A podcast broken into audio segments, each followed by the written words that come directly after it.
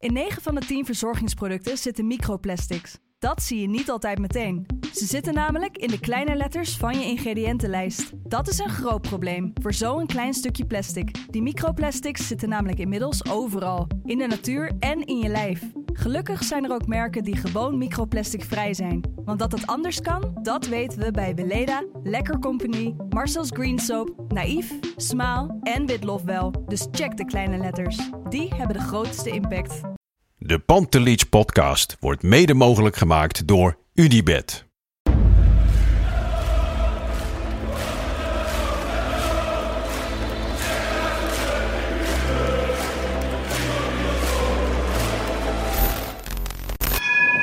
For me, they can have just lot of goals, lot of fun, and some some other things. 5-0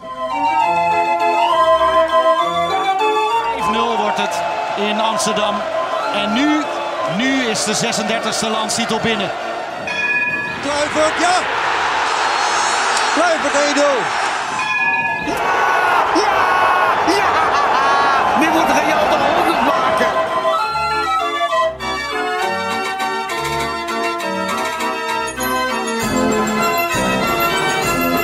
Hectische weken in Amsterdam. Goed, eh, tijd om deze dinsdagmorgen, dinsdagmiddag, wanneer je ook luistert, weer lekker naar de Pantelich podcast te luisteren. Deze week iets anders dan normaal, want Kev, jij zit gewoon tegenover me. Welkom. Jawel, dankjewel. Maar we worden geflankeerd deze week door een eh, speciale gast. Ja.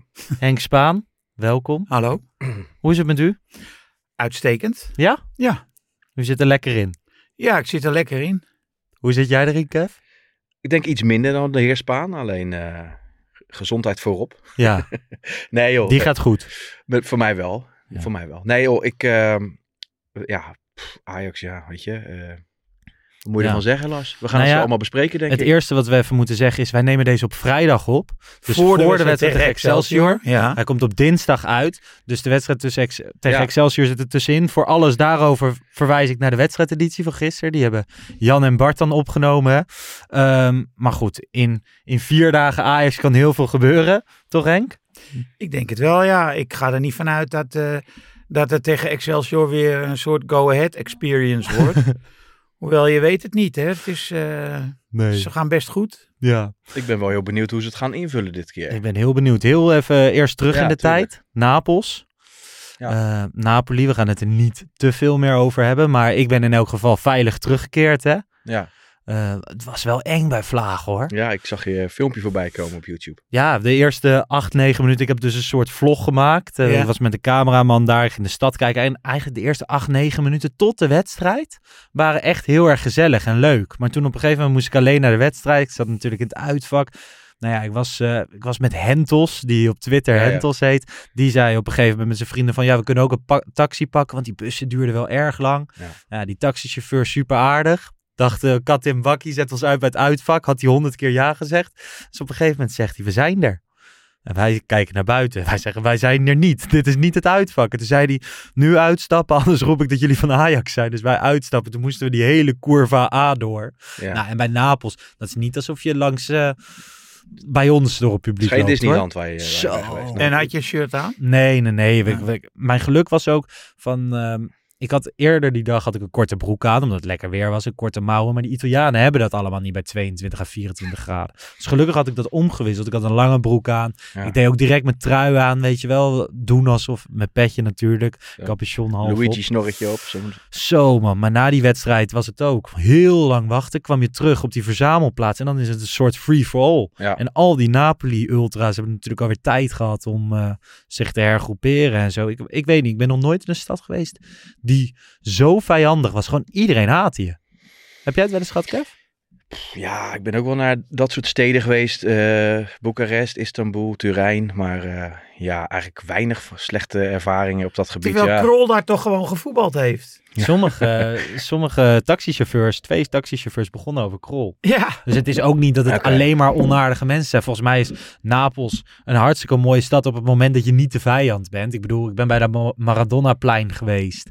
Hè, ik bedoel, eh, het is mijn club niet en het is mijn... Maar hoe ze daar hun heren of helden eren, is, eh, is natuurlijk Ja. wel bewonderingswaardig. Ik ben ooit eens bij eh, de familie Cannavaro thuis geweest. In eh, zo'n arbeiderswijk Ja. in Napels.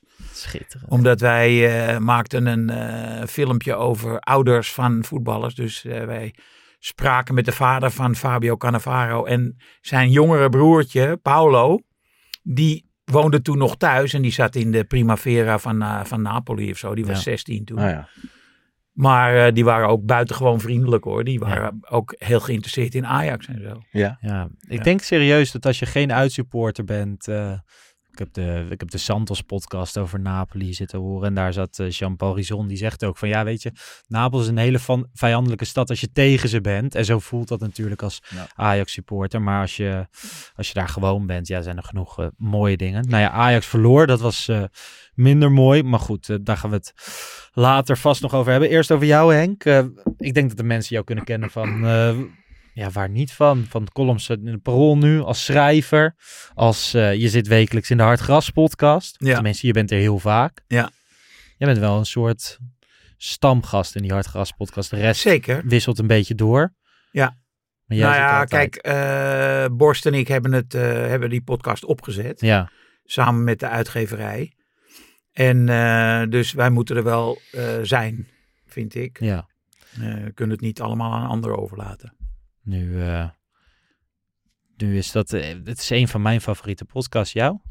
Jij luistert de laatste Eh, tijd, ik, zeg je? ik luister zeker. En gecombineerd met ja, toch wel Pak Schaal, Brani. ja. Jij luistert echt alle Ajax-podcasts. Ja. Nou, ik heb een concentratieboog van 10 seconden als het op lezen aangaat. En dus focus ik me vooral op eh podcast. En Heerlijk, ook heerlijk het voor onderweg. Ajax gaat, toch? Want Nee, ik ben, dat vind ik moeilijk. ik ja, ben echt een podcastluisteraar in de breedste zin van het woord. Ja. Ook al gewoon over maatschappelijke dingen, voetbaldingen. Maar eigenlijk juist heel weinig Ajax, omdat we dat hier al heel veel doen. Ja. Ik bedoel, je krijgt natuurlijk wel snippertjes mee. Maar ik luister eh, Hard Gras altijd vaak. En dat is, dat is begonnen, Hard Gras, de podcast een tijdje geleden. Maar Hard Gras in het algemeen in midden jaren negentig. 1994. Samen met Matthijs van Nieuwkerk. Matthijs van Nieuwkerk en Ja. ik hebben dat eh, opgezet. Blad. Gewoon vanuit een soort van liefde voor het spel. nou, want dat, kijk, eh, de oorspronkelijke opzet was dat ehm, in eh, de zogenaamde chicere media en in de literatuur kwam voetballen gewoon niet voor. En eh, wij hadden ons tot doel gesteld om ervoor te zorgen dat schrijvers, romanschrijvers en economist, journalisten Ja. of muziekjournalisten of van allerlei andere disciplines, dat die over voetballen zouden schrijven. En eh, dat was het oorspronkelijke eh, idee. Nou, en volgens mij is dat wel gelukt, want eh, er zijn nu bijna geen jonge schrijvers meer die niet zelf ook voetballen. Het zij zaalvoetballen, het zij, weet ik veel, bij WVHDW of bij Swift zitten ze vaak, of bij Taba, weet ik veel. ja. Maar ehm, ja, dus d- zeg maar die, eh, m- die missionarissenhouding, die, eh, die hoeven we niet meer in te nemen. Maar ehm, eh, het is nog steeds, voor mij is het gewoon heel erg leuk om te doen. En ook het vinden van jongere schrijvers die over voetballen willen schrijven en zo. Ja, dat vind ik gewoon heel erg leuk. Om die op te pakken. Ja, Ja. ik zit een beetje te denken. eh, Je hebt het dan over de voetbalwereld in, eh, in, de, in de tijdschriften, boeken schrijven. Ehm, ik zit nu een beetje naar de podcastwereld te kijken. hè. Je hebt nu de Dutch, Dutch Podcast Awards zijn nu weer gaande. Daar zijn vorige week de nominaties van uitgegaan. Maar daar is nu sport voelt voor mij als, eh, ik ben veel met podcast bezig, een beetje als ondergeschoven kindje. En, eh, en voetbal al helemaal. Als je kijkt naar de categorie sport, één voetbalpodcast, een Dik voor elkaar podcast eh, van Voetbal International. Maar dan ook weer drie keer eh, skelteren, Formule 1 Oh ja? en één keer wielrennen geloof ik. Maar dan merk je ook heel erg dat voetbal zeg maar... Ondergeschoven laatste- Ja, kind is. ja. Ja. Nou, bij meestal zijn de elite. sentimenten andersom, toch? Volgens eh, niet-voetbalmensen. Ja. hebben het altijd over dat het alleen maar over voetbal gaat. Maar Dus best gek dat dat dan blijkbaar in die culturele sector wel gewoon altijd... misschien willen ze ons een beetje uitbannen, eh, Lars. Nee, maar het is toch altijd een beetje een neusje omhoog. Hm. In die zogenaamde culturele sector. Ja. Terwijl de- wij willen dat niet, hè? Nee, Wij zijn gewone mensen. precies. dus ehm, nou ja, goed. eh, nog wekelijks een column in Parool? Nee, elke dag. Elke dag. Ik heb elke dag een kleine column en elke zaterdag Een een grote. grotere. Ja. Ja. Die zie ik eigenlijk altijd voorbij komen. Ja, je schreef ook columns op je 23ste. Eh, ja, ik ben begonnen met over voetbal een column te schrijven toen ik 23 was. Augustus 1973. Ik denk dat ik 24 was. En ehm, in de Haagse Post, Weekblad de Haagse Post. En dan kom, eh, komt u gewoon aan, ik, ik bedoel, een hele andere tijd. Dus niet online solliciteren, gewoon ik kan leuke stukjes schrijven. Nee, ik heb me niet gemeld, maar ze vroegen of ik dat wilde doen, omdat ik zat in een studentenblad. En Ah. eh, daar was dat eh, kennelijk opgevallen. En toen vroegen ze, wil je voor ons over voetballen schrijven? Dat is dan weer vergelijkbaar met jou, Kevin. Jij schreef leuke tweetjes. En toen zei ik, kom eens even een podcastje jij hebt maken. mij gescout, Lars. Dat is mogelijk. Nou, wij de- Hè? zaten best lang te DM'en toen. Zeker, zeker. En uiteindelijk is dat eh, toch best leuk uitgepakt. Nou ja, in, al- in al die jaren eh, een mooi duo geweest met Harry Vermegen op een Ja. gegeven moment. Ook, Ook, eh, over voetballen, uiteraard. ja, Eh, die twee nieuwe koeien. Ja, dat is wel echt, echt jeugdsentiment hoor. Kreeg jij dat toen mee? Want ik, ja, ja, ik, ik, ben heb daar te veel jong gekeken. voor. En later Studio Spaan vond ik geweldig met die drie voorzitters. Hè. Ja, ja, ja. Ja. Dat vond ik leuk. Dat is echt, eh, dat ik zei, ik bedoel, ik kom eh, meneer Spaan nog wel eens op de toekomst tegen. En de laatste keer zei ik ook van ja, ik vind het wel leuk dat we binnenkort even aan tafel zitten. Want voor mij is het echt, eh, ja, dat, dat, dat, daar denk je niet aan als je kind bent. Want ik ga, als ik wat groter ben, met, die, met deze meneer Nee. eh, aan een tafel zitten met, en, en een podcastje vullen. Als je, we wisten überhaupt niet wat een podcast was. Nee. Maar, ja. Nee, maar ik snap wel heel erg wat je bedoelt. Dat het, dat, dat het extra leuk maakt. Ja, en ik vind, eh, hij zit erbij, is een beetje ongemakkelijk als ik allemaal complimenten geef. Maar eh, lekker uitgesproken en eh, ik ben lang niet altijd eens, maar dat hoeft ook niet. En eh, ja, dat vind ik, eh, ja, leuk. Maar op dit moment hard gras. ehm, de podcast. Af en toe in tv-programma's verschijnen. De column. Ja, en er komt eh, in maart weer een boek van me uit. Een roman of weer over sport? Ehm, het heet roman, maar het is een beetje, dat gaat niet over sport. Oké. Nee. Want u schrijft verschillende boeken. Bijvoorbeeld in 2018 kwam een boek over Abdelak Nouri uit. Ja. Daar komen we later op terug. Eh, volgens mij vorig jaar dan wel weer een roman. Ja, Van waar die afwisseling? Gewoon omdat het leuk is. nou, ik, ehm, ik kende Nouri heel goed. En ehm, ja, ik vond dat eh, ik degene moest zijn die eh, een boek over hem moest schrijven. Omdat ik gewoon hem heb zien voetballen vanaf zijn, denk negende jaar. Samen met eh, Bergwijn. Ja. En ehm, ja, ik heb, ik, ik heb daar toen wel nog een jaar mee gewacht. Uit een soort kiesheid. Maar ehm, ik vond dat ik het moest doen, laat ik het zo zeggen. Vond u dat moeilijk?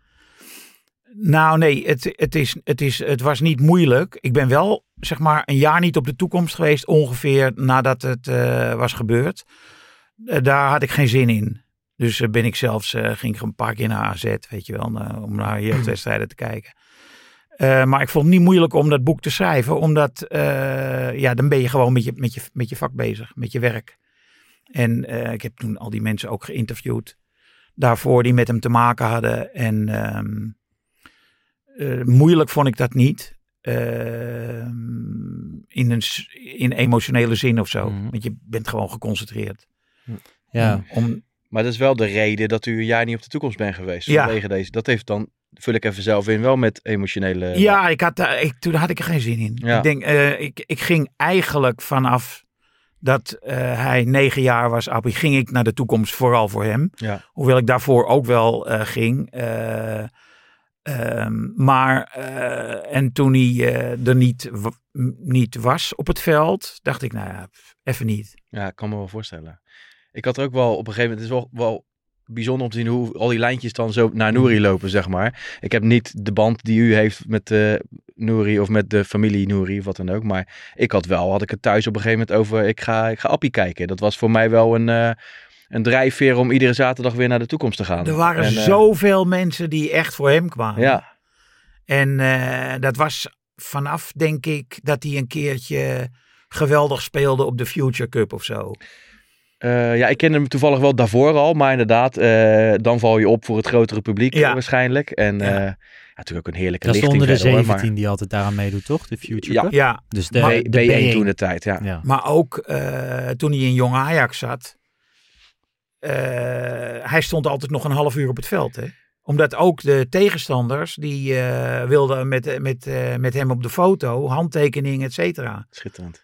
Ja. Want vertel, want u komt, eh, u zegt hè, vanaf, eh, vanaf zijn negende ging, ging u wedstrijden kijken. Maar als je wedstrijden gaat kijken, betekent niet direct dat je een goede band met iemand krijgt. Eh, Nee, hoe is dat ik- ontstaan? Ik had hem ook een keer, eh, moest ik een prijs, moest ik bepalen wie de beste middenvelder was of zoiets. Toen had ik hem uitgekozen. En ja, dat gaat dan zo, weet je. Ik kwam, ik kwam de, zijn broer tegen en zijn vader, ook bij onder 15, onder 17. Nou, babbeltje maken. Ja. Eh, zo gaat dat. Ik denk dat veel mensen ook niet, niet altijd weten dat de toekomst best wel gewoon laagdrempelig is. Hè? Het is net Heel toegankelijk. Ja. amateurvereniging waar je gewoon met mensen kan praten. Ja, Nou, zeker op momenten gewoon. eh, Ik ga vaak Youth League kijken en dan heb je al aanspraak. Ja. Alleen op het moment dat je op zaterdagmiddag gaat, hè, dan is het een stuk rustiger. En dan zijn er vooral betrokken mensen. Ik bedoel, jij Ja. doet het de laatste tijd heel vaak. Ja, ik, ik hoop morgen weer, eh Je of deed morgen het- zaterdag weer te gaan. Je deed het vaak, toen een tijd niet. Natuurlijk Nee. corona en sowieso een ja corona niet. was echt een spelbreker. Ik ben eh, ook anderhalf jaar niet geweest of zo. Ja. eh. Nou, ik merk dat als ik lekker in mijn eentje erheen ga, en zeker als ik de hele week met kinderen, werk, et cetera, gewoon mijn hoofd vol heb, dan ehm, vind ik niks ontspannender dan daar gewoon lekker eh, talenten kijken. En ehm, ja, wie je tegenkomt, kom je tegen. Het is anders dan Ajax 1. Hè? Het Ja. is een, he- een hele andere voetbalbeleving, jeugdvoetbal. Totaal. Ja. Wat is er zo mooi in jeugdvoetbal? Nou ja, ik weet eerlijk gezegd niet beter. Ik ging toen ik een jaar of 16 was, ging ik naar de eh, betaalde jeugd, heette dat toen, van eh, DWS kijken, FC Amsterdam, eh, in de Jan van Galenstraat. En eh, nou, dat ben ik redelijk lang blijven doen. Eh, dan had je in die tijd ook altijd het Pinkstertoernooi eh, van Blauw-Wit. Daar ging ik ook elk jaar naartoe. Eh, daar was Ajax dan ook. Ik heb Cruijff daar ook gezien. Hulshof en zo. Wim Jansen bij Feyenoord, Joop van Dalen. En goed, die clubs die hielden op met te bestaan. eh Blauw-Wit, FC Amsterdam, DWS. Dus ja, vanaf dat moment ging ik dan... Vanaf dat de toekomst kwam, ben ik er eigenlijk wel eh, naartoe gegaan. Ja. Ik weet niet hoe lang dat geleden is, misschien twintig jaar geleden of zo. Ik zit te denken of dat dan... eh, Wat was jouw moment? Dat je getriggerd Nou, wat werd ik me wel echt kan herinneren. Nou, ik heb twee neven die eh, net zo bezeten zijn als ik. Ja.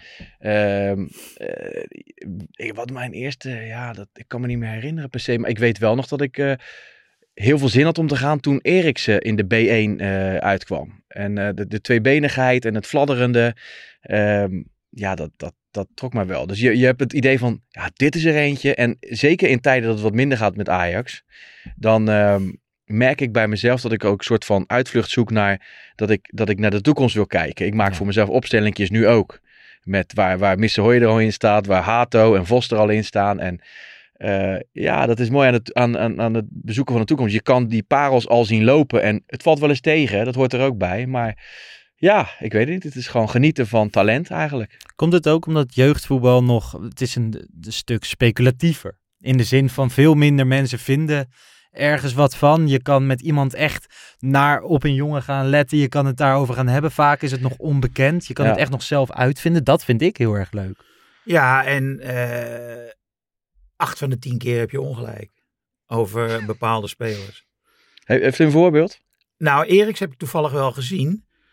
Op dat toernooi in, eh, pff, dat was de B1 eh, in het oosten van het land.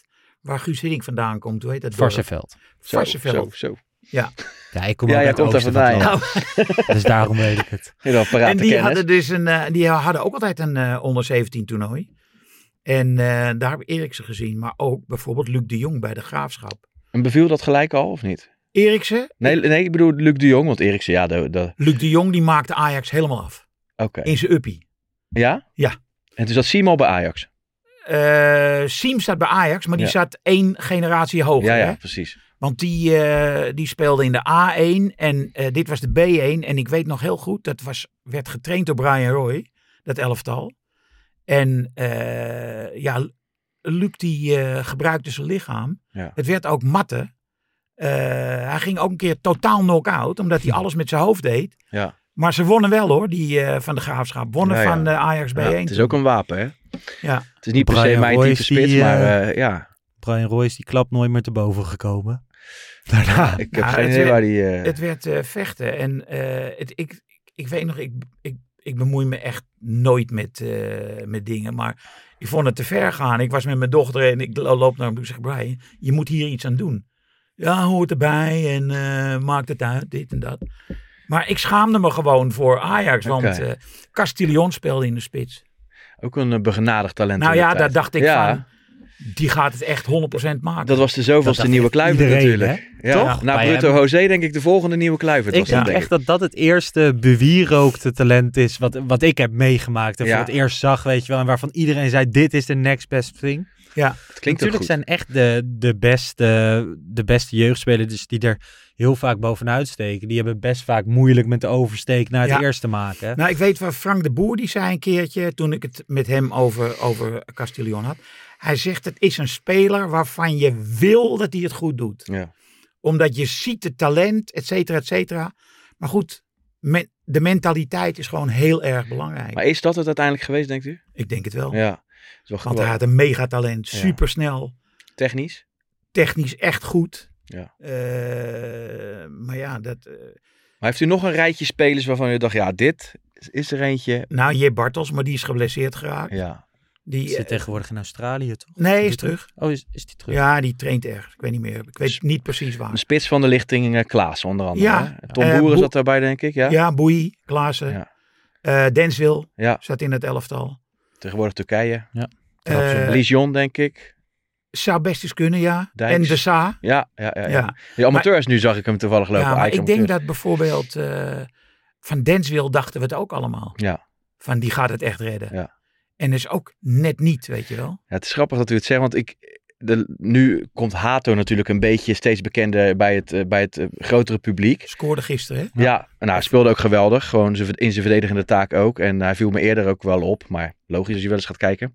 Eh, maar Denswil ge- neem ik altijd als voorbeeld van Denswil, daar was ik ook van overtuigd. Dat is het best verdedigende talent sinds Frank de Boer op die positie. Eh, maar dat kan Hato ook overkomen natuurlijk. Dus het is altijd lastig om het in te schatten wat er gaat gebeuren.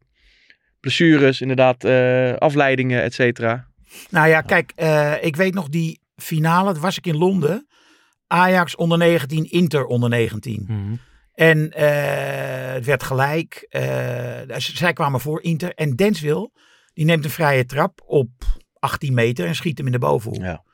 En ehm, dat was ook al een soort bewijs zo van, zie je wel, hij, eh, op het beslissende moment doet hij het gewoon.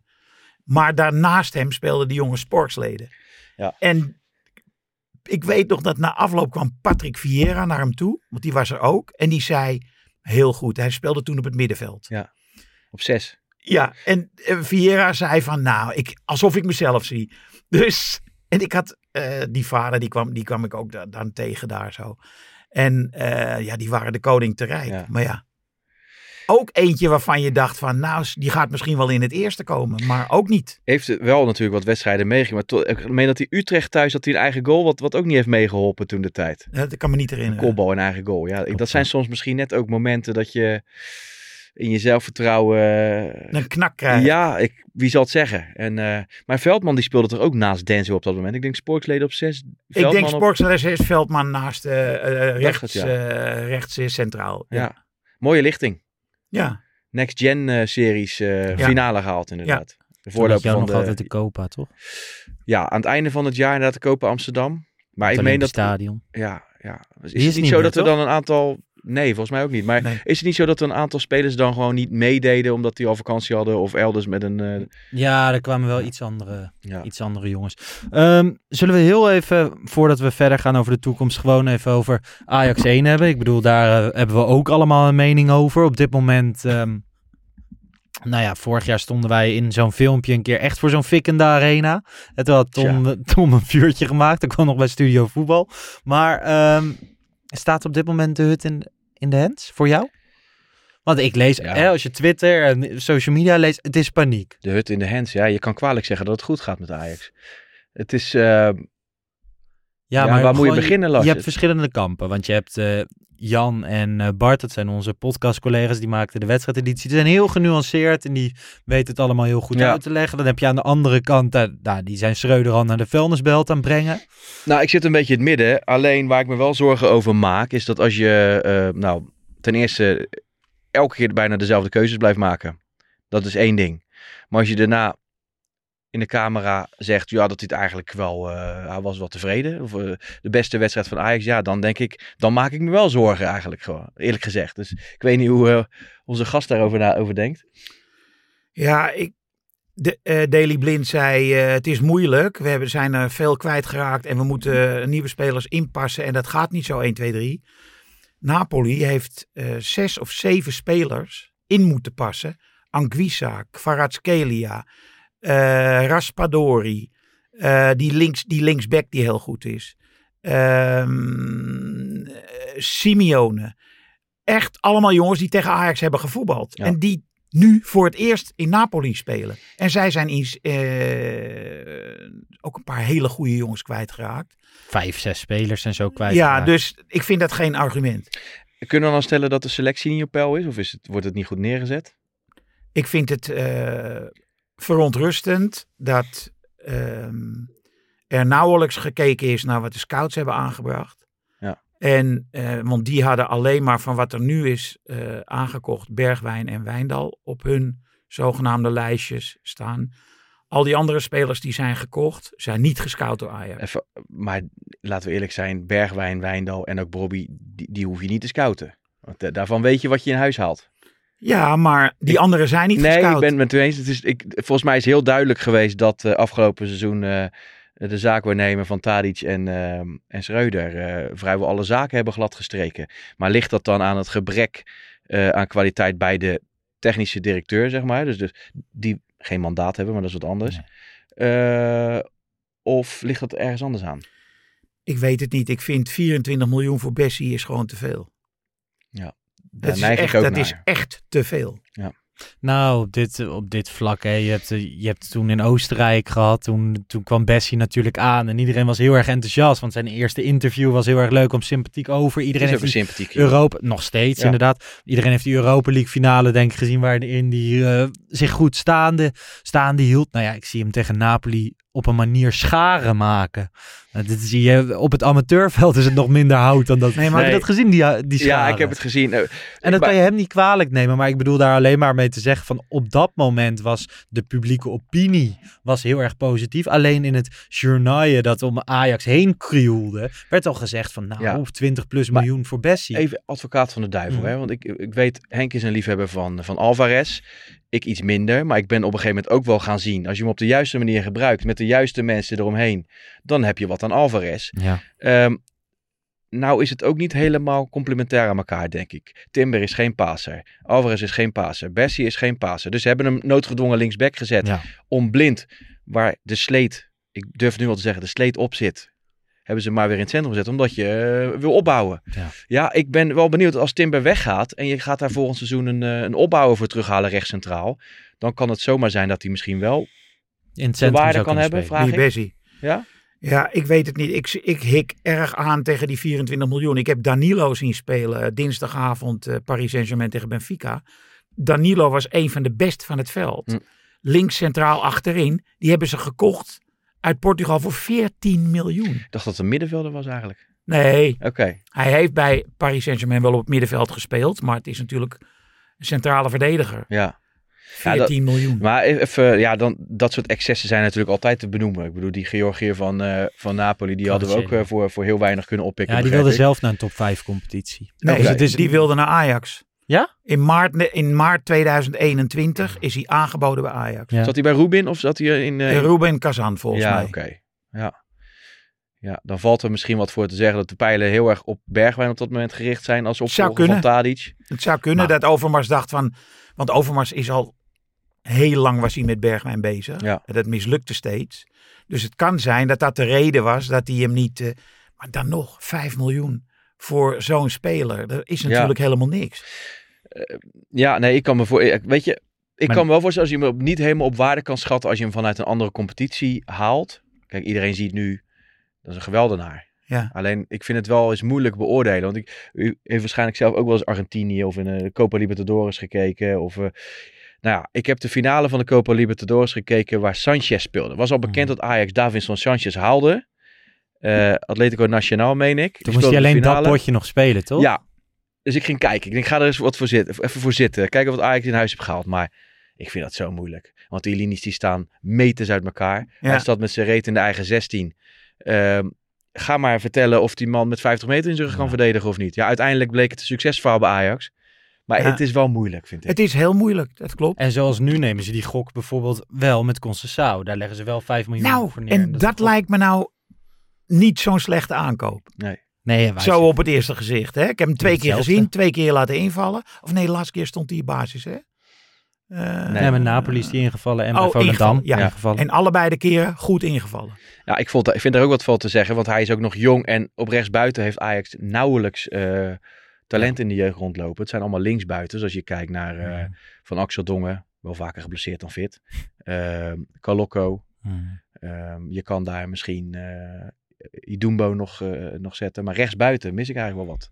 Nou ja, daar, daar, ja het is niet zwart-wit. Er zullen ook vast wel goed, eh, wat goeds hebben binnengehaald, maar Ja, Nou ja, we hebben wel wat goeds binnengehaald op dit moment. Je mag, je mag denk ik wel, als heel veel mensen richting pijlen op, op Schreuder. Ik richt mijn pijlen ook wel een klein beetje op de transferperiode. En Huntelaar kwam stage lopen. Heeft afgelopen zomer opeens eindverantwoordelijkheid gekregen met, met Hamstra. Dat is natuurlijk best heftig, hè? ja. Ook voor hemzelf. Nou ja, best- eindverantwoordelijk in ieder geval de, me- de, de loopjongens van de, van de, van de RVC. Maar wat ja, maar de RVC, denk, ja, ik denk niet dat de RVC zich heel erg bemoeit toch met... eh, Nee? nou ja, dat Nou weet ja, ik dat niet. bleek Ik toch- wel, in wel, want, wel eh, in nee zeggen, maar niet in uitzoeken. die Maar- Portugese keeper, hè? Ja, Vlagedimos. Dat is een hele goede keeper. Heeft afgelopen week heel goed gekiept En in de die mochten ze opeens niet eh, kopen. Dat vond ik dan Ja. ook wel weer raar. Blind ging daarvoor liggen. Ja, dat Maar- hoor je vaker. Ook Campos natuurlijk ook. Maar ja, aan de andere kant daar. Nee, Ocampos Nee, valt, maar- valt tegen natuurlijk. Ja. Maar het gaat erom dat het niet de, de lijn is hoe die zou moeten lopen. Nee. Nee, nee, nee, nee. Je moet naar de scouting kijken. Nou, maar bij, bij Ajax volgens mij Freek Jans had deze week, eh, dus voor de mensen als je dit luistert, vorige week een goed artikel over dat het, dat het dieper zit dan alleen, alleen Schreuder, toch? En wat bedoelde hij daarmee dan? Nou, gewoon dat het in de hele organisatiestructuur op dit moment... Nou ja, er is geen technisch directeur.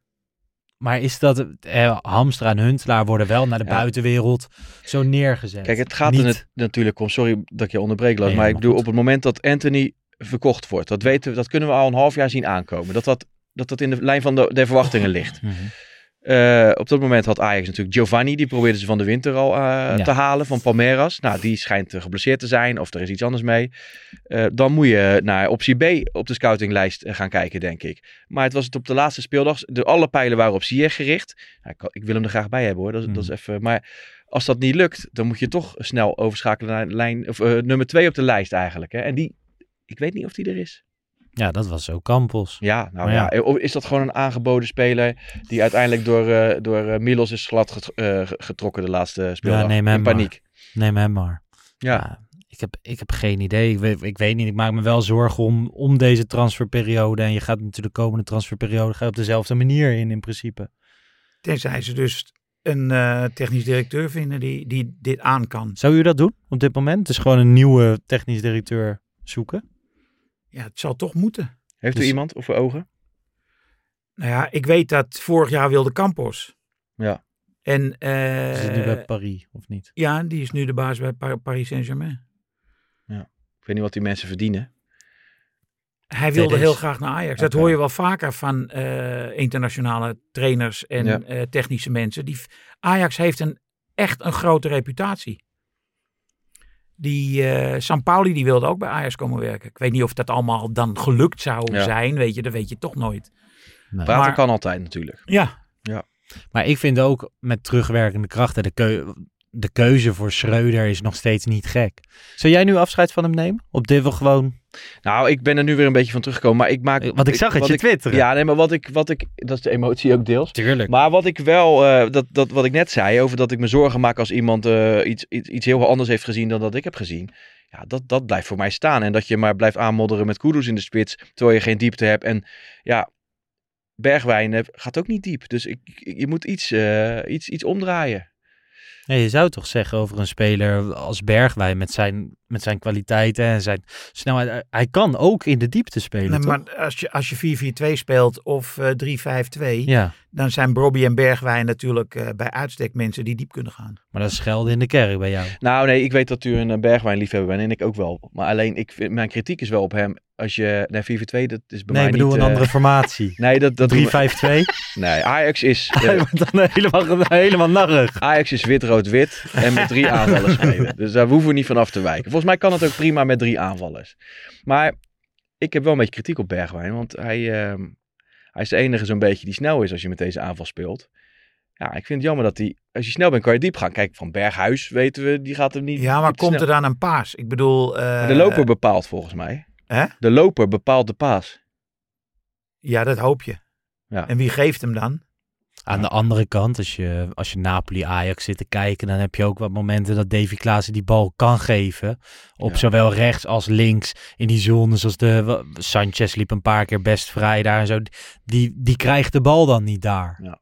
Dus Nou de- daar ben ik het wel, wel met u eens van wie geeft dan die bal. Maar Berghuis bijvoorbeeld zou dat natuurlijk wel kunnen. Blind van achteruit zou dat kunnen. Maar op dit moment, het is gewoon te veel ja, van hetzelfde. Nou ja, het is, wij zeggen al Eenheidsworst. weken dat uh, Robbie kan ruimte trekken daaronder voor, eh, eh, voor Bergwijn. Dus als Bergwijn niet diep gaat, dan moet je alsnog met Robbie spelen, omdat hij wel die diepte heeft. Hedwiges Maduro had een goede analyse, vond ik, eh, eh, van de week op tv. Dat, dat, dat die verdediging, die, Mhm. die wordt gewoon naar achter gedwongen als je met Robbie in de punt speelt. Koeders komt alleen maar... Ik, snap, ik begrijp niet dat je daar maar op door blijft borduren. Nee, nee ja, ik zou op dit moment ook voor Robbie kiezen. Ik vind het- echt... Het een- enige probleem is dat hij de keer dat hij in de basis stond, één of twee keer, heeft hij het niet echt gebracht. Hè? Ja. Nee, Eagles thuis was echt Was heel erg goed. matig. Maar ja, daar gaat zo'n heel team in mee. Dus dan is Bobby matig, maar Ja. die andere tien ook. Ja. Maar dan zou ik alsnog ja, voor ja. een puntspeler kiezen. Als je zegt, eh Robbie brengt het niet, dan zou ik alsnog voor Luca kiezen in de spits. Wat ik bij Jong Ajax heb gezien, is dat ook helemaal niet zo'n slechte spits. Nee. Oké, hij heeft geen diepte, maar je, hij blijft wel in die punt staan. En hij kan wel eh En via wat, jij, lange ze- bal... wat ja. jij zegt, dat klopt wel. Want Jiménez bij Feyenoord is helemaal niet zo goed. Maar die trekt wel mensen Ja. naar zich toe. En die is ook helemaal niet snel. En die heeft helemaal niet een supertechniek. En toch is hij gevaarlijk, omdat hij gewoon diep blijft staan. Ja. Nou, daar ben ik het mee. Ik denk, eh, sommige trainers hebben volgens mij de neiging om het veel te moeilijk te maken. En, en, en Schreuder lijkt me typisch zo'n uitvinder. Die wil dan in de middenveld. In de theorie, eh, in de theorie is het allemaal leuk, maar het werkt niet. Dus Nee. dan moet je terug naar eh, plan A. Ja, Nou ja, dat was Tot zover plan tacticus eh, Kevin. Ehm, ja, ik zat even te kijken. Stel nou, het lukt, lukt niet met Schreuder. Ik zat een column van u te lezen. Pochettino werd, werd voor... Ja, ik ben er heel erg voor buitenlandse trainer. Eh, Peter Bos wordt dan overal genoemd. Ja. Nou, ik heb echt Lyon 15 keer zien spelen de afgelopen anderhalf jaar. Ja. Verschrikkelijk. Daar win je niks mee. Oké. Echt niet. Zou jij veel fan zijn van Peter Bos terug? Nou, nee, ik heb geen idee. Ik heb wel genoten dat seizoen, moet ik eerlijk zeggen. Want ik hou wel van, van het... Vooral eh, Europees. maar Want je kan iedere wedstrijd 4-4 ging hij best vaak mis, spelen. toch? Ja, nee, dat 100%. Alleen ik hou wel van het meedogenloze druk zetten. En hij heeft wel gewoon dingen durven veranderen. Want Mhm. hij speelde op een gegeven moment... eh Bazoer die rendeerde niet. Gooide die Schöne op 6. Ja. En ging die met Klaassen en Ziyech op het middenveld spelen. Ja, ook dit is niet zwart-wit. Het werkte bij Ajax wel, vond ik. En hij werd geen kampioen. Nee. Ook wel omdat er volgens mij Europees de, het schema vrij druk was. En de selectie gewoon niet Ja. heel breed. Gooide Schöne op 6. Dat is met toeval een beetje geboren, toch? En die, dat was ook in die Ja, moet het wel doen. Tegen Willem II. Maar hij moet het wel doen. En Sinkgraaf werd linksback eh, Ja, regelmatig klopt, opgesteld. Ja, ik hou daar wel van. En, eh, maar goed, ik weet het ook niet. Want bij elke andere club is die mislukt. Dus daar valt ook wat voor te zeggen. Ehm, Nou, wat ik eh, vervelend vond bij eh, Lyon bijvoorbeeld, Awar, geweldige middenvelder. Eh Cherky is een supertalent. Ja. En met allebei kon hij niet goed overweg. Oké. Maar bij Lyon was ook de eerste ploeg. Hè, bij Leverkusen en Dortmund liep hij dan nog wel eens in mes. Omdat hij gewoon heel ver vooruit speelt. Bij, bij Lyon was het ook niet per se heel leuk om naar te kijken, toch? Het was niet Ja. super attractief. Of, Nou, ik heb een wedstrijd gezien tegen Angers. Stond binnen 20 minuten 3-0 tegen. ja. Omdat, ze, hij, omdat hij met drie man achterin wilde spelen. Ja. Ja. nou ja, ik bedoel, die Franse aanvallers zijn in het algemeen gewoon groot Ja. en snel. Ja. En die liepen er dus dwars doorheen. Ja, als zijn theorie niet werkt, dan is het ook eh, heel matig. Nee, hè? die ziet er dan ook wel echt lullig uit. Maar hij heeft wel van Ziyech heeft hij wel echt een, eh, Nee, een hele harde werker gemaakt Nee. ook hè, op dat moment. Natuurlijk. Maar zie je echt deed ook bij Twente en Heerenveen al hard werken. Alleen bij Ajax zag je... Nou, bij En Twente werkte hij niet hoor. Er hing Nou, een beetje hand op rechts, maar bij... Hij, hij verdedigde toch altijd wel mee? Hij was wel gewoon... Ik herinner me dat niet. Ik heb aan deze verdedigende activiteiten geen actieve, Actieve herinnering. herinnering. Maar in het begin eh, gewoon, het was ook wel een, een bepaald stempel wat Ziyech op zich geplakt kreeg, wat niet helemaal eerlijk was. Dat, niet- klopt, omdat mensen dat hadden een hekel aan hem. En eh, ik sluit niet uit dat er ook wel soms bij kwam kijken dat het een Marokkaanse jongen is. Mhm. Dus eh, behept met van alles wat mensen daarop willen plakken, weet je. Zeker. Dus nee, die heeft pas in de loop van de, van de jaren, twee, drie jaar, heeft hij de sympathie eh, veroverd. Gewoon omdat hij goed is. Maar toen werd er ook wel eens gezegd dat zijn arbeidsethos niet oké was, maar dan ging je erop letten en hij verdedigde... Nee, bij Ajax ging hij echt goed mee verdedigen. Hij, hij had natuurlijk de stelregel van de zes seconden regel, meen ik, Bos. Mhm, klopt. Binnen zes seconden moet eh, de bal weer terugveroverd zijn. Nou, daar ging hij wel in voorop, vond ik. En dat is ook nodig als je zo hoog en, en, en, en hard druk zet. Dus eh, ja. Ja, daar kan ik wel van genieten. Ja, ja. het was wel... Maar- Het was wel echt altijd echt alles of niks. Hè? En als het niks was, was het ook echt niks. Denk aan de Europa League finale. Ja, maar ik vind het toch knap. Ik bedoel, de licht was natuurlijk, je kan het team opnoemen, maar de licht was 17. Ja, wel echt eh klasse. ja, ik denk een van mijn mooiste herinneringen was dat eh, net die finale was bereikt in dat uitvak in Lyon. Was jij in dat uitvak toen? Nee, ik ben daar niet bij geweest. Nee. Nou ja, ik stond in dat uitvak en toen kwamen ze de hele tijd, kwamen al die gastjes terug, die jonge spelers. En ik had gewoon nooit gedacht dat ik een Europese finale met Ajax mee zou maken. Ja. Gewoon, dat, dat was geen eens een optie. En toen gebeurde dat opeens. Ja. Dat is misschien nog wel mooier dan, eh Nou ja, Oké, we nemen Bos. Gewoon nou ja, als we, misschien moet je hem alleen maar nemen omdat ik bang ben dat ze hem dadelijk misschien als TD gaan nemen of zo. En Dat, dat, dat moet je niet doen, want hij is Nee. wel echt eh falikant mislukt bij Feyenoord. Maar zijn, ehm, zijn linkje naar Ajax was toch vooral ook Overmars? Het zou kunnen. Ja, ik geloof het wel. Ja. Zij waren heel goed met elkaar. Ja. Overmars is het natuurlijk niet meer. En minder met Saard, meen ik, Bos. Ja. Bergkamp Ja, is ook minder toch? Die ging eruit. Die jongens. Dus ehm, nou ja, ik wilde eigenlijk naar die, die column omdat ik één zin heel erg mooi vond. Ik vond, ja ja, ik overdrijf, vertel mij wat. De hyperbol is het verdienmodel van de columnist. Een, en dan, hoe spreekt dit uit? Metier? Metier? Metier, metier, Wat ja. betekent dat? Metier is vak.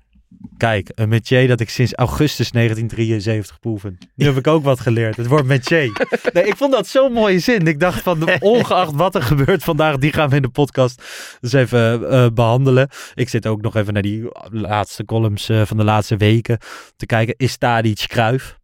Vond ik een hele mooie titel. Ja. Die heb ik gemist. Kan je dat misschien iets meer... eh, Nou, ik vergelijk allerlei. eh, eh, Tadic ging naast eh Schreuder staan, toch? Ja. En eh, dan noem ik wat voorbeelden van. eh, Ja. Stel, eh, Ah, wie ging er ook alweer naast Michel staan? Nou ja, Benak. Nee, Arie Haan oh ja. gaat naast Rinus Michel staan. En dan zegt Michels, hey onderwijzer, ga eens gauw zitten. Ik kan niet, eh, Ja. ik zie niks. Ja. Nou ja, goed. En Cruijff heeft het natuurlijk gedaan. Bij Beenakker. Dat was, vond, eh, vond u dat Schreuder op dat moment al gewoon had moeten zitten? Ga eens even zitten. Ja, Dat het, dat het moeten zegt zeggen? wel iets dat hij dat niet deed. Want zij zijn wel heel goed met elkaar. Tadic ja, maar toch is het een raar. Het, was, het, zag, er, het zag er gek uit. Ja, het zag Ik er heel bedoel, gek ik uit. moest heel erg lachen. Bijvoorbeeld. Hoe zat jij daar naar te kijken? Nou, we hebben het eerder besproken natuurlijk. Ja, ik, ik, ik merkte pas later hoe groot het werd, omdat Ja. iedereen het uitlichtte. Eh, en, maar ik denk dat ook dat komt omdat Tadic wordt nooit gewisseld. Dus die situatie heeft zich nooit voor- eerder voorgedaan. Nee. En eh, nu was het wel. Dus ik ben benieuwd wat de volgende keer gebeurt. Dan weten we dus of er een gesprek heeft plaatsgevonden. nou, die gaat, die gaat dat eh, niet meer doen. Nee? Nee, dat denk geloof ik ook niet. absoluut niet. Ik denk dat Schreuder nam hem in bescherming. Hè? En ik, ik geloof ook in de juiste intenties van Tadic ook nog. Alleen ik denk wel dat hij de volgende dag op de training heeft gezegd... Dusan, ik vind alles leuk en aardig en dat enthousiasme is echt top. Maar dit even niet meer. Dat- Voor de beeldvorming is het iets gewoon niet goed. Ja. Nee. Maar ik snapte wel dat hij hem verdedigde. Ik heb Ja. het ook niet per se eh, direct iets tegen. Ik las ook uh, oud ajax ziet rookie meer klasse aan de bal dan Alvarez. Nou, daar hebben we het over gehad. Ik vind toekomst. Cherokee heel goed. Als Ajax Maar- nou terug, of als Chelsea nou terugkomt van de winter, zal 50 miljoen eh, heel moeilijk worden misschien. Maar Ja, want dat, die prijs is nu gedaald. Ja, dat zal dan misschien tussen de 30 40 worden. Ja. Vind ik nog veel, eerlijk gezegd. Dan moeten ze Cherokee kopen. Ja, ik denk eh, dat ik dit deel, deze mening. Voordat hij naar Feyenoord gaat. Dat was natuurlijk bijna zover goeie speler. afgelopen, afgelopen zomer. Ik moet zeggen, ik ben ook, ik ben ook fan van zijn rookie. Wel in, eh, in Enschede volgens mij zelf, gewoon eh, binnen de club en de journalisten die dat nou volgen. Die vinden hem, vinden hem juist aan de bal af en toe ook net iets te weinig. Misschien niet voor FC Twente begrippen, maar toen die naar Feyenoord ging, toen was ik toevallig in de Grolsvesten om daar een eh, podcast op te nemen voor FC Afkikken. En toen was- had ik met Leon Tervoorde van de Tubantia. Die zei van ja, aan de bal af en toe iets te weinig. Ik geloof niet dat hij aan de bal minder is dan Alvarez. En daarbij is hij eh, wat wendbaarder, denk ik. Ander, ja, Hij heeft een beter schot. Dat staat dus een paal boven water. ja, Het is ook wel een mooi ventje. Ik bedoel, het Ajax-shirt staat hem denk ik wel. Nou ja, hij komt van Ajax. Ja, ja. Hij Maar heeft gewoon- hem ook wel zien spelen. Het is de, Zeker. de, de, de lichting van Nouri, denk ik. Ehm, even kijken, hoe oud is hij nu? Dan zal hij 24 moeten zijn, zo'n beetje. Eh, zo- Ja, volgens mij is hij 24. Ja. Ja. ik denk wel dat hij ongeveer in even diezelfde tijd daar liep. Ehm, maar hij was gewoon eh, te mager. Ja, hè? Hij was heel schriel. Ja. En eh, hij liep als een soort hert. En want ik vertelde jou ook eh, van de week, ik, ik stond vaak met Ent in die tijd naar hem te kijken. En eh, wij vonden het allebei een hele mooie speler. Ja. Omdat hij aan de, juist aan de bal is hij namelijk goed. Het is, ja, het is waarvan ik dacht, en dat denk ik nu ook bij sommige spelers, die heeft een paar spuiten testosteron nodig en dan, dan wordt het wat. Maar dat is bijvoorbeeld bij Bonida, Ja, nu, hij scoorde hè, hij zaterdag. scoorde, ge- mooi, maar voetballend kan je er echt niks op aanmerken. Hetzelfde geldt voor die Faberski, ja. die, die Poolse jongen die op rechts, Heel goed. hele goede speler, Ja. maar het zijn wel twee spelers met vogelbotjes. Ja. En, en eh, ja, dan wordt het vaak wel, wel moeilijk, denk ik. Zo'nzelfde jongen speelde bij Volendam linksbuiten. Speelde ook eerder bij Ajax. Is wel met ruzie weggegaan, Marokkaanse jongen ook. Ehm, ik kom over niet, even niet op de naam, maar ook wel echt een dribbelaartje. Volgens mij eh, wordt hij ook vertegenwoordigd door Monori. Dat zou Die jongen. Oké. Ja, Klein linksbuitentje. ja. Maar dat vond ik altijd een hele fijne speler. Uiteindelijk, zo, zo, zo zie je, die komt bij Volendam terecht. Mhm. Is dan niet voor dat niveau gemaakt. Maar ja, het, het kan soms eh, een paar procent. Want ik meen dat bijvoorbeeld Messi heeft volgens mij in het verleden, hou me te goede, die heeft wel eens wat, wat eh, Die heeft medicatie gehad. ja, nou ja, misschien kan dat soms net het verschil zijn om te tussen... groeien. Maar ja, goed. Slatan, die we, eh, toen hij naar Juve ging, toen was hij ook na een jaar, ik geloof, 12 kilo zwaarder. Ja. hè? Heeft wel Elke iets Diri. andere blauwdrukt. Slaat dan. ja Elke dat is- Diri bedoelde jij. Hè? El Kadiri, dankjewel. Ja. nummer Vond ik 34. echt een heerlijk spelertje. Ehm, voordat we weer naar de toekomst gaan, gaan we kijken. Al die jonge spelers moeten natuurlijk hard werken om er te komen. Wij hebben ook hard gewerkt. Helaas niet bij Ajax. Maar eh, gaan we even naar de vrienden van Young Capital, Kev. Ja. En ehm, deze week zat ik te denken van, ja, wat, voor, wat denk jij nou dat meneer Spaan voor bijbaantje heeft gehad vroeger? Zo. Want hè, vorige keer hadden jullie het over Bobby, we hebben het over onszelf gehad. Ik denk nog, heitje voor een karweitje was dat dan nog, of Ja, niet? ik zat te denken, bolle, bolleplukker. Ik, Ja? hè? Ja? Nee joh. Ik Vroeger? zie dat niet voor Nee, me. Krantenwijk. Ja? Krantenwijkie? Ja, Krantenwijk. Kijk, Parool. hoe staat dat dan zo, Henk? Paperboy. Ja. Nee, we hadden heel vroeg op. En dan de, Nee, ik, heb een Krantenwijk gehad en ik heb eh, vanaf mijn zestiende in Hotel Casa Academica gewerkt, in de bediening. Ja. horeca, dat soort dingen. Ik heb bij de PTT gewerkt. De 00 PTT. Ja, dat is- 0016. Maar je moest, vroeger moest je dus eh, bij de PTT moest je, moest je een gesprek aanvragen. Als jij naar New York wilde bellen, Ja. Dan belde je 0016 en dan zei je ik wil eh, graag New York. Die pluggen Ah. dan? ja, Ja. en dan stak je en dan deed, deed ik dan dat doorverbinden. Moest je dan opnemen of hoorde je alleen van eh, ik wil naar New York bellen, naar die en die en dan moest je dat op? Nee, eh, de opnemers die zaten tegenover je. Ah. Kre- En die vulden een kaartje in. Ik kreeg dan het kaartje. Ik moest die persoon terugbellen. En zeggen van ik ga nu met New York bellen om uw gesprek tot stand te brengen. En dat, eh, zo ging dat. Zouden de aankopen bij Ajax ook zo tot stand eh, zijn gebracht? Met zo'n ik, ik heb iets heel lulligs opgeschreven. Eh, voor het parool van morgen. Dat ik soms wel eens denk van... Ze hebben tegen Schreuder een keer gezegd... je moet Jury eens wat meer kansen geven. En dat Schreuder toen Jury Baas heeft verward met Jury Vergeer. Regeer. Uh, Ja, Regeer. ja. Want waar is die gebleven? Ja, ik zag hem, eh, Die wordt iets een paar keer ik zag hem wel even heen en weer rennen Ja. op de, op de Sintelbaan in, eh in Napels. Hij zat er wel bij. Maar goed, ja, hij zat er wel bij, Ja. maar hij was volgens mij tijd spulletjes aan het halen. Hij was dus ook een soort krantenwijkje aan het lopen. Maar wat was uw favoriete bijbaan? Eh, Hotel Casa. Want daar was u portuur Nee, achter de receptie. in het restaurant. Oké, bediening. Ja. Dus gewoon eigenlijk het contact met mensen. Eh, ja, dat was leuk.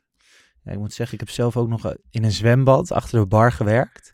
En dat was, eh, dat was dan na mijn periode in de supermarkt. En dan werkte ik in het zwembad. Maar dan op een gegeven moment had je ook zo'n zaal, weet je wel, zo'n sportzaal bij. En deden mensen volleybal, handbal, zaalvoetbal. Maar dan kwam iedereen in de kantine daarna bij mij drinken. Was altijd hartstikke gezellig. Maar het leukste was het afsluiten. Want dan had je een heel zwembad voor je alleen. En dan eh, nodigde ik nog wel eens stiekem meisjes uit. En die kwamen dan na, na de sluitingstijd. En dan konden we samen zwemmen. En dat was allemaal heel onschuldig hoor. Ik Ja, was ja. 16, 17 Nou, snoep het. kon je, kon je kusjes geven. Heb jij nog leuke bijbaantjes? Die Nee joh, ik heb alleen maar in de tuinbouw gewerkt joh. Alleen in de tuinbouw? Ja, en mijn, mijn vader die eh, werkt bij een eh, zaad of een, een, een groenteveredelingsbedrijf. Ja. Die eh handelen in zaad. Dus ik werkte letterlijk bij een zaadbedrijf. maar dat was heel leuk. Ook met mijn neven. was iets te leuk. Alleen, Jij doet echt veel met je neef, hè? ja, ja, nog net niet. Nee, wij, ik ben daar ontslagen uiteindelijk. Maar dat is misschien niet voor deze campagne. Nou ja, uiteindelijk als je, als je ontslagen wordt, dan moet je een nieuwe baan hebben. En dan kan je gewoon eh, naar Young Capital. Ik zat een beetje te kijken, wat staat er zo wel op? Want eh, ja, wat je ook zoekt, eigenlijk op onze pagina is het wel te vinden. Van grondstewardess tot logistiek medewerker, bezorger in de ochtend, net als Henke Parool langsbrengen. Eh, whatever works. Je kan, eh, je kan het allemaal vinden op www.youngcapital.nl slash podcast. En dan eh, helpen de vrienden van Young Capital. Ja, een mooi baantje toch? Dit mooi, was het ja. Gesponsorde item. Dit was het gesponsorde item. Zou je niet zeggen toch? Nee, zeker. We, ja, sinds kort zijn we vrienden om iedereen naar een leuke baan te helpen. Ja. Zoals in de Hartgras podcast hebben jullie ook een sponsor. Die gaan we hier niet noemen, maar gewoon... eh, ja? Piep. Dat, dat, dat wordt gepiept, hè? Nee, maar goed. U weet maar al te goed dat, eh, dat het hartstikke leuk is. Ja. Toch? Om wat vrienden te hebben. En eh, Zeker. Wij vinden de vrienden van Young Capital heel aardig. Terug naar de toekomst. Daar heb ik nog geen vacature voor gezien. Nee, Jij zou daar wel eens willen werken als, je, als je John Heitinga aan het al werk moet ik het gras maaien. Ik zou me er echt... eh, Ja? ja, nou, als, als, Jij als treinknecht. lijkt me geweldig. Ja? Ja. Gewoon, en dat jij zeg maar, ik zie het wel heel erg voor me, dat je een beetje praat je poep met iedereen. Ja, Ja, maar op het moment Wacht, dat hij het kunstgras gaat maaien, vliegt hij Maar dat dat wordt moeilijk, ja. Dat- Dat, wordt moeilijk. Ja, maar jij zou daar wel Ja. toe in staat zijn. Ik, ik wil dat je dat kunstgras oprolt en er gewoon een Ja, normaal weg- matje weg ermee, neerlegt. Weg ermee, zeg ik. Ja. Nee joh, dat zou eh, een leuke, leuke functie zijn. ja, gewoon een beetje op de toekomst. Ja, er staat bij de toekomst een huis. En volgens mij is het inmiddels weggehaald.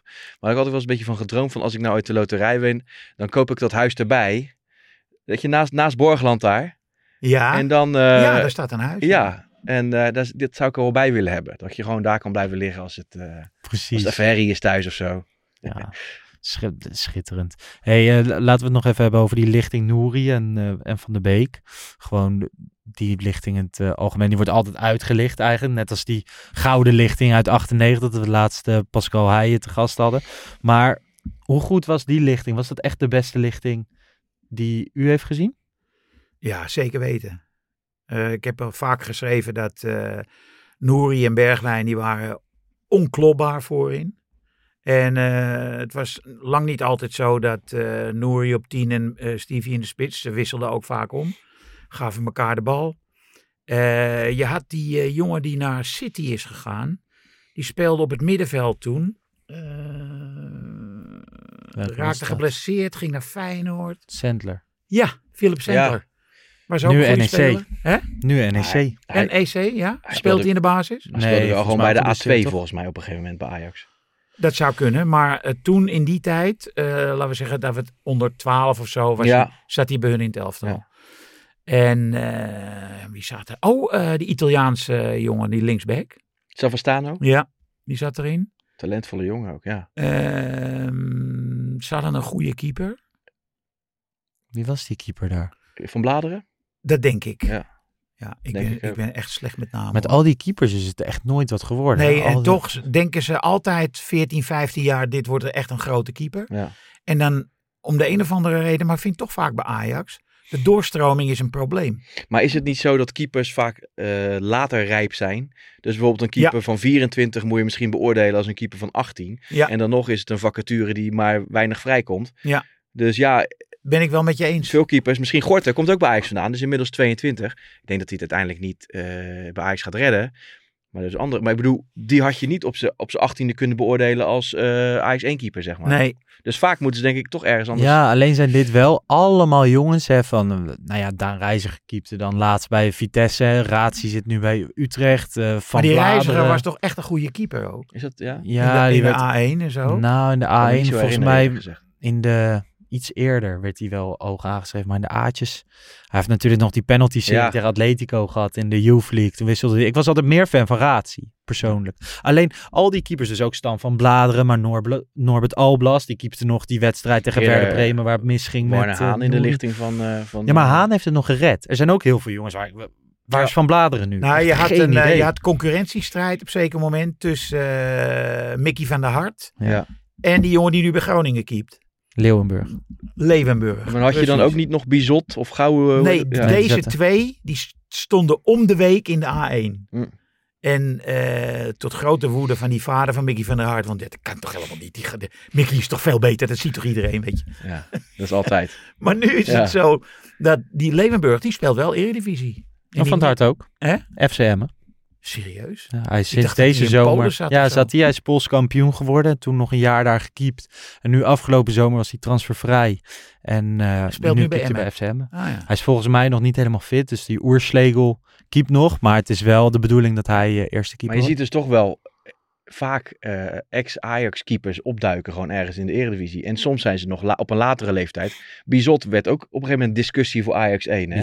Ja. Dus ze moeten toch vaak eerst man worden voordat ze in aanmerking komen Alblas voor, zit eh, nu dus bij Excelsior. Ja. Maar ja, er zijn maar ook... De, ex- de excess zijn natuurlijk gewoon eh Stekelenburg.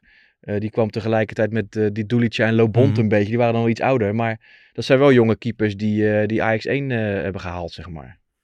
Ja, het is, het er, zijn, er zijn uitzonderingen. Donnarumma is een uitzondering. Ja. Eh, maar vaak zijn keepers boven hun dertigste jaar zijn ze echt goed. Je hebt die eh Lavont in, in Frankrijk. Toch? Die wordt al heel lang Moeten we eh, die halen? gesproken. Nou, dit is wel een naam die regelmatig bij Ja, we worden nu in verband gebracht met een Georgisch keepertje van Valencia. Ja, van Valencia. Ja. Dat is ook een jonge gozer. Maar wat Die is er nu mis met die keeper van Benfica? Wat is daar mis mee? Ja, Hij schijnt aan de bal niet zo goed te zijn, inderdaad. Oh, Ja. dan krijg je dat. En dat is bij, eh, nou ja, ik zie pas weer afgelopen week weer ballen over de zijlijn. Ja. Die zit, twee weken geleden zeggen we volledig logisch dat hij in Nederland zelf al staat. En nu knalt Ja. die ballen over de zijlijn dat je denkt van, wat doe je? Daarom is ook podcasten gewoon een, eh, een dagvers product. Ja, maar dat is heerlijk. Ja. Hè? want Dan kunnen wij maar een podcast blijven Ja. maken en blijven maken. Maar ik hoorde u iets interessants zeggen. Tussen neus en lippen door zei u van... eh, ja, het ligt vaak aan de doorstroming. Dat vind ik sowieso wel eens een probleem bij Ajax. Wat bedoelde u daarmee? Nou, eh, als ze eh, blijven kopen, ook spelers van eh, jonge spelers. Ja, waarom, waarom zit je dan in de A1 bij Ajax of in, de, of in jong Ajax? Ik bedoel, als je toch geen kans hebt. Het is toch doodzonde dat eh Univar in Turkije speelt. Ja, achteraf zeker. Ja, Niet ik had, speelt. Ik, ik, ik, maar in, mijn theorie had ik het idee dat het wel een goede stap zou zijn geweest. Even in een andere omgeving. Even met vriend van de familie eh, Stefano Dansville. Ja, Even eh, bij een team wel wat gewoon dominant domineert. speelt. Maar ja, hij krijgt te weinig eh, speeltijd daar. Maar dat is gewoon gewoon niet. zonde. Amper. Ja, en hij die gaat zetten hem maar eh, op linksbuiten. Op Omdat links zo linksbuiten. nodig op team moet spelen. Ja. Ja, dat, dat is het ook niet. Nee. Nee. Dus ja, Maar aan de andere kant, eh, dat heb ik vaker gezegd, volgens mij was het ook niet heel zinvol geweest om een, om een jaar te voetballen in de Eredivisie bij een van de drie, vier laagste clubs, omdat hij daar... maar moet je eens kijken. AZ staat bovenaan. Ja. Hoeveel jongens uit eigen kweek spelen gewoon in het eerste? Ja, op dit moment Flink wat, hè? heel veel. Ja. Maar dat, als, ik na, als ik nu naar jong Ajax kijk en naar de spelers daar, dan heb ik nou niet zomaar... Hè, Kenneth Taylor is nu doorgestroomd, maar de Ja. eerste seizoen zelf van vorig seizoen in jong Ajax zag ik het ook niet. Dacht ik ook, dit is wel een aflopende zaak. alles Dat vond hij de- zelf zelfs. Hij, hij dacht ook van, nou, dit is wel mijn laatste jaar Ajax. En nu, toen werd hij het opeens. Ja, het ook, zo gek kan het natuurlijk ook lopen. Fitz Jim wordt nog wel eens genoemd of regeer. Fit Jim, Maar daar heb ik ook wel mijn, mijn twijfels bij hoor. Ik vind eerlijk gezegd, alles wat nu de leeftijd van 17 of lager heeft. Ja, Dus heb ik het over Missehoy, eh Vos. ehm, van Axel Dong is een groot vraagteken omdat hij altijd geblesseerd is. Maar misschien. Aarts is inderdaad eh, iets ouder. Dat zouden wel spelers kunnen zijn die eh, één zouden kunnen halen. Maar voor de rest, Rasmussen, zou, heb ik geen vertrouwen in. Ehm Linson geloof ik eigenlijk niet in. Ehm, ja, Piri, die moet elke keer links Ja, centraal. We hebben het al zo vaak over gehad. Ja, Ja. begrijpen doe ik het niet. En Baas denk ik voor de langere termijn ook niet.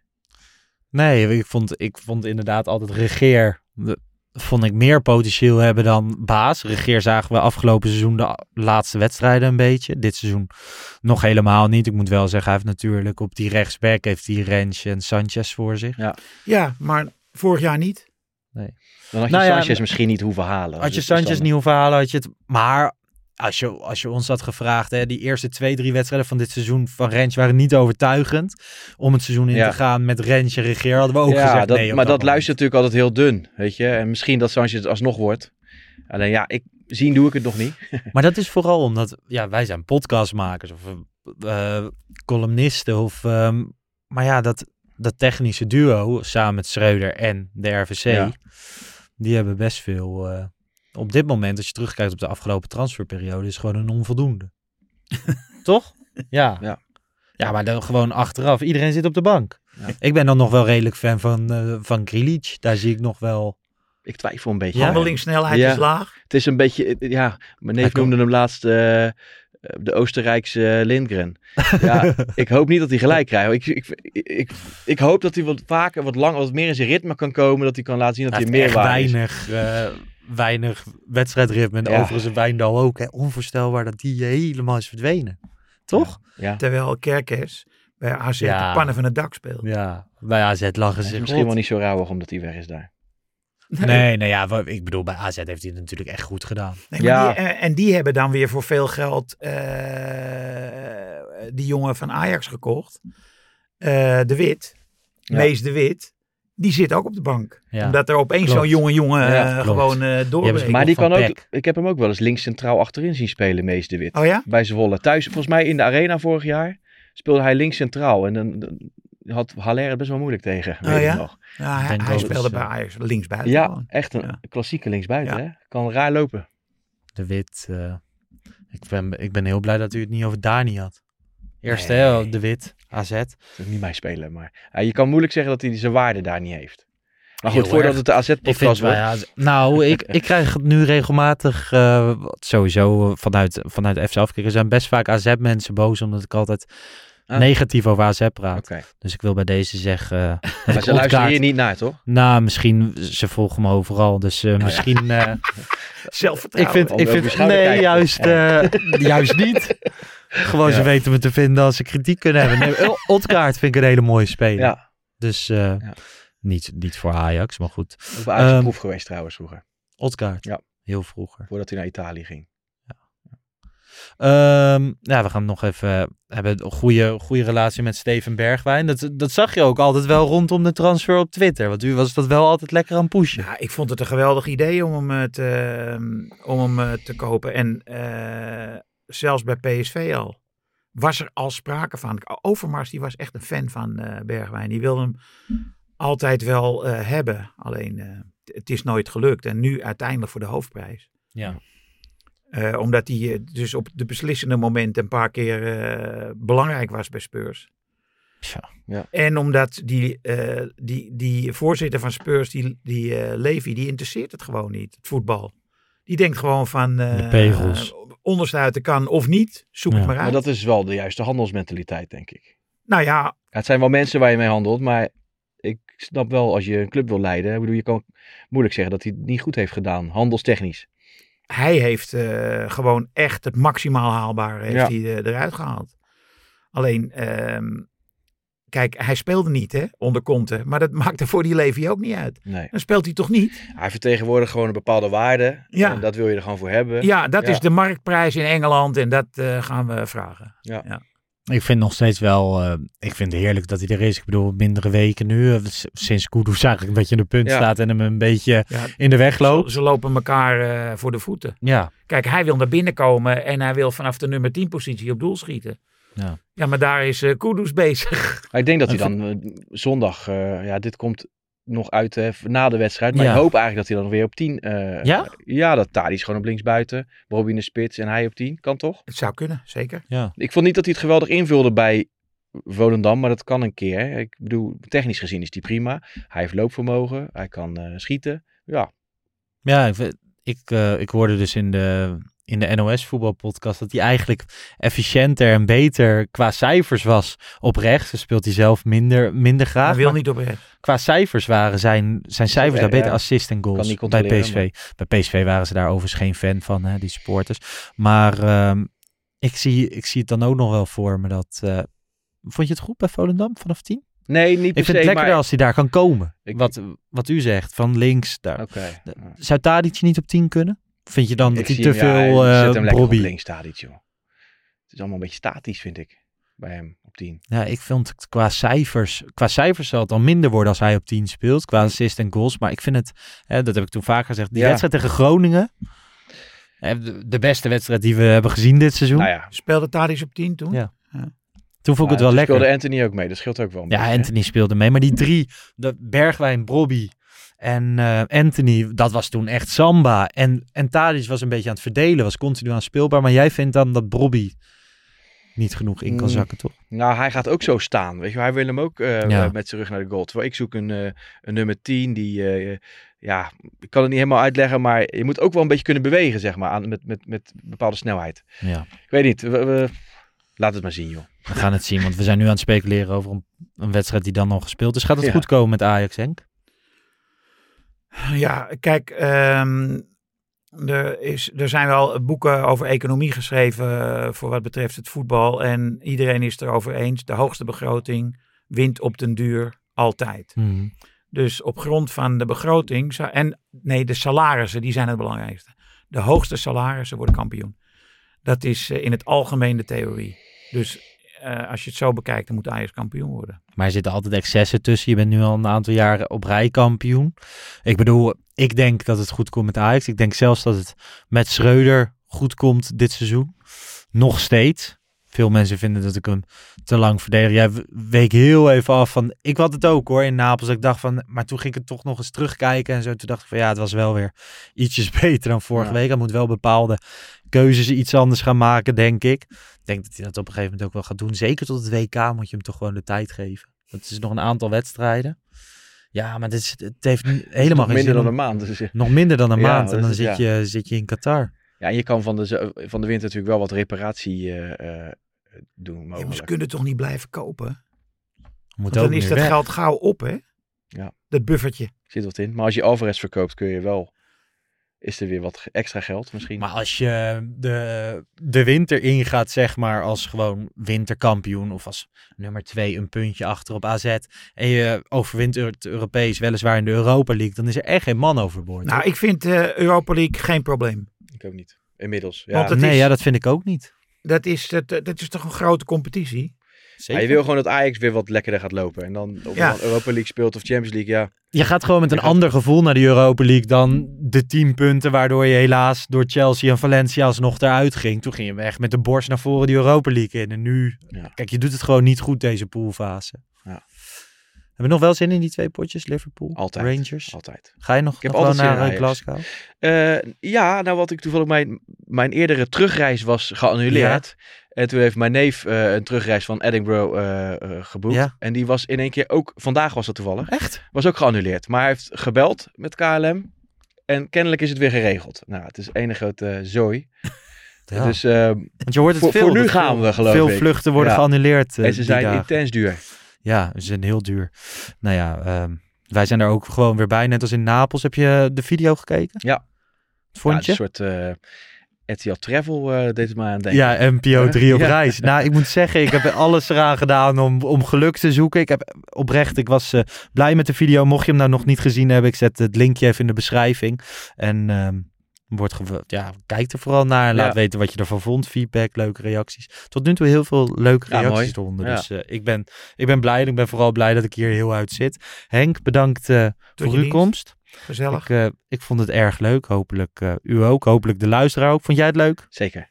Mooi. En volgende week eh, zijn we er gewoon weer met een reguliere Pantelietje podcast. Ja. We zijn er na RKC uit ook gewoon met een wedstrijdeditie. Jan en ik doen die, denk ik. Of Bart en ik. In elk geval doe ik hem. En ehm, zo loopt het treintje rustig door.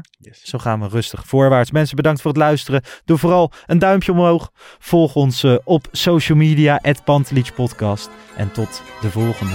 Ciao. Ciao.